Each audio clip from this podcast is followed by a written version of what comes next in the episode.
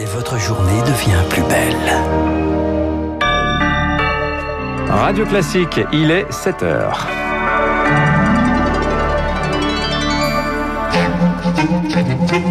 – 6h30, 7h30, la matinale de Radio Classique avec Dimitri Pavlenko. Nous sommes le vendredi 19 mars. Soyez les bienvenus sur Radio Classique. À la une ce matin, jamais 203. Un tiers des Français reconfinés dès ce soir minuit, freinés sans enfermer. C'est le nouveau credo de l'exécutif. On vous dit de ce que vous avez le droit de faire ou pas dès le début de ce journal. Les cliniques privées à la rescousse, elles, de l'hôpital public. Elles sont prêtes à ouvrir 4000 lits de réanimation. Et puis, les écoles restent ouvertes, mais aucune embellie en pour les étudiants. La lassitude commence à se faire sentir.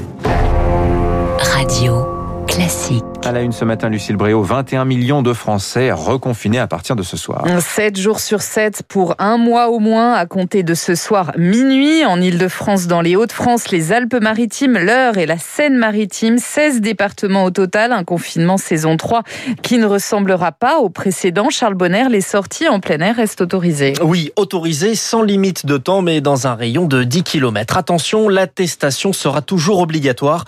Il faut s'aérer, dit le gouvernement. Les parcs et jardins publics restent ouverts et le couvre-feu est décalé partout en France à 19h. S'aérer, mais sans se rassembler, déconseiller les barbecues, les rassemblements, les réunions en groupe.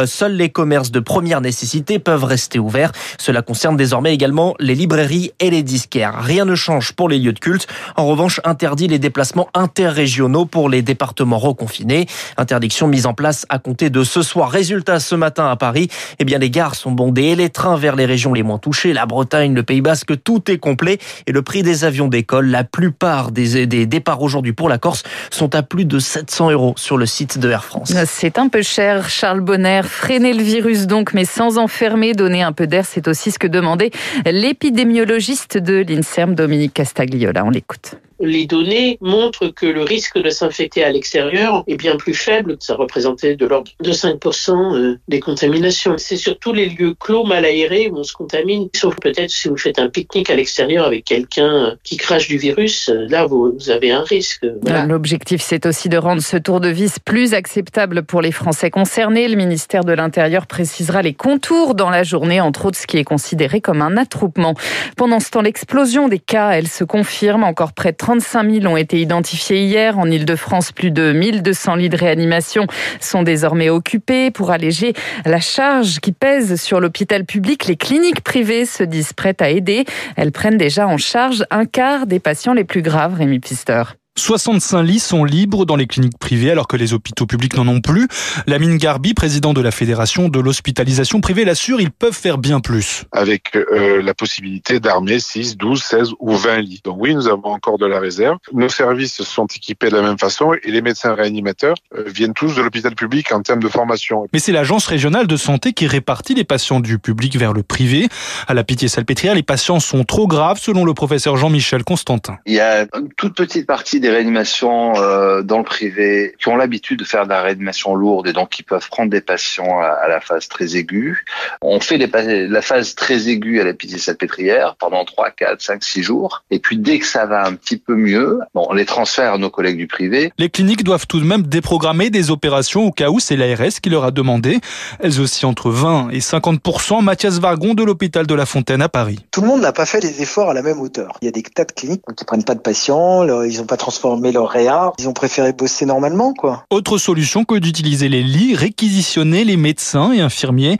Car plus que la place, c'est surtout les compétences très spécifiques de la réanimation qui manquent aujourd'hui en Ile-de-France. Un confinement version 3 qui a un coût, 1 milliard 200 millions d'euros de plus par mois. D'après le ministre de l'économie Bruno Le Maire, les entreprises obligées de fermer pourront bénéficier du fonds de solidarité. Le télétravail, lui, est renforcé. Objectif 4 jours par semaine minimum quand c'est possible. En revanche, les écoles, elles, restent ouvertes. Comme les crèches et les collèges, les lycées par contre vont devoir fonctionner en demi-jauge, mais pas de fermeture d'établissement donc, aux grand dames de Rodrigo Arenas, le coprésident de la FCPE, la principale fédération de parents d'élèves. On nous a dit euh, toute la semaine que les établissements étaient des lieux de contamination. Le ministre de l'Éducation nationale envisageait de faire fermer les cantines, même si c'est pas de sa compétence. Maintenir les écoles ouvertes avec les enfants qui trinquent, c'est pas la bonne idée. Soit les écoles sont un lieu de contamination de nos concitoyens et auquel cas il faut les fermer car chaque vie qui comptent, ou alors ce ne sont pas des lieux de contamination, et auquel cas, il ne faut pas les fermer. À noter que les cours de PS vont aussi pouvoir reprendre dans les écoles, y compris en intérieur. Pour les étudiants, en revanche, c'est le statu quo. La vie, entre parenthèses, continue. Thomas Géraudot s'est rendu hier à une distribution gratuite de nourriture et la lassitude clairement se fait sentir. C'est un printemps pourri pour Elsa, Margot et Laure, étudiantes en licence 3. Elles viennent régulièrement ici récupérer des plats chauds distribués gratuitement par l'AGEP, une association étudiante, histoire de discuter, voir des gens quand l'horizon des quatre prochaines semaines s'assombrit encore.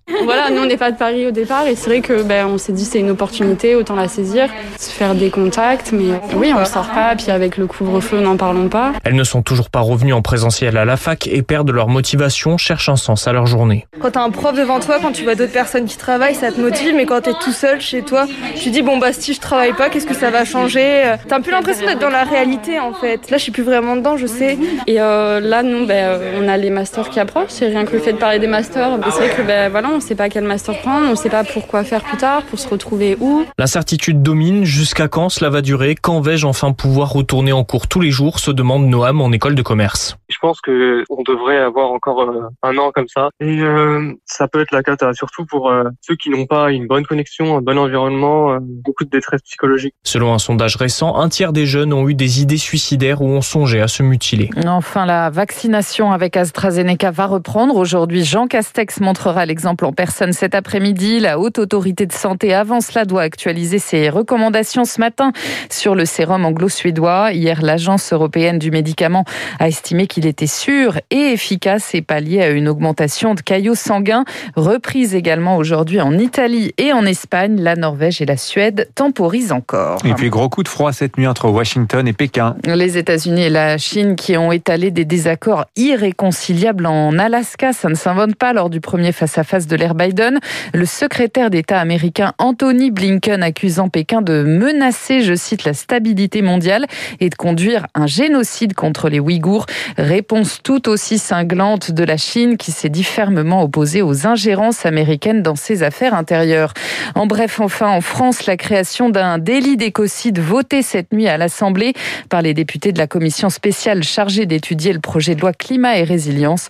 Il des peines allant jusqu'à 10 ans de prison et 4,5 millions d'euros d'amende. Le texte sera débattu en séance dans 10 jours. Merci Lucille Bréau. Vous revenez tout à l'heure à 8 h Dans un instant sur Radio Classique, restez avec nous le journal, le rappel des titres de l'économie, l'édito éco de François Vidal.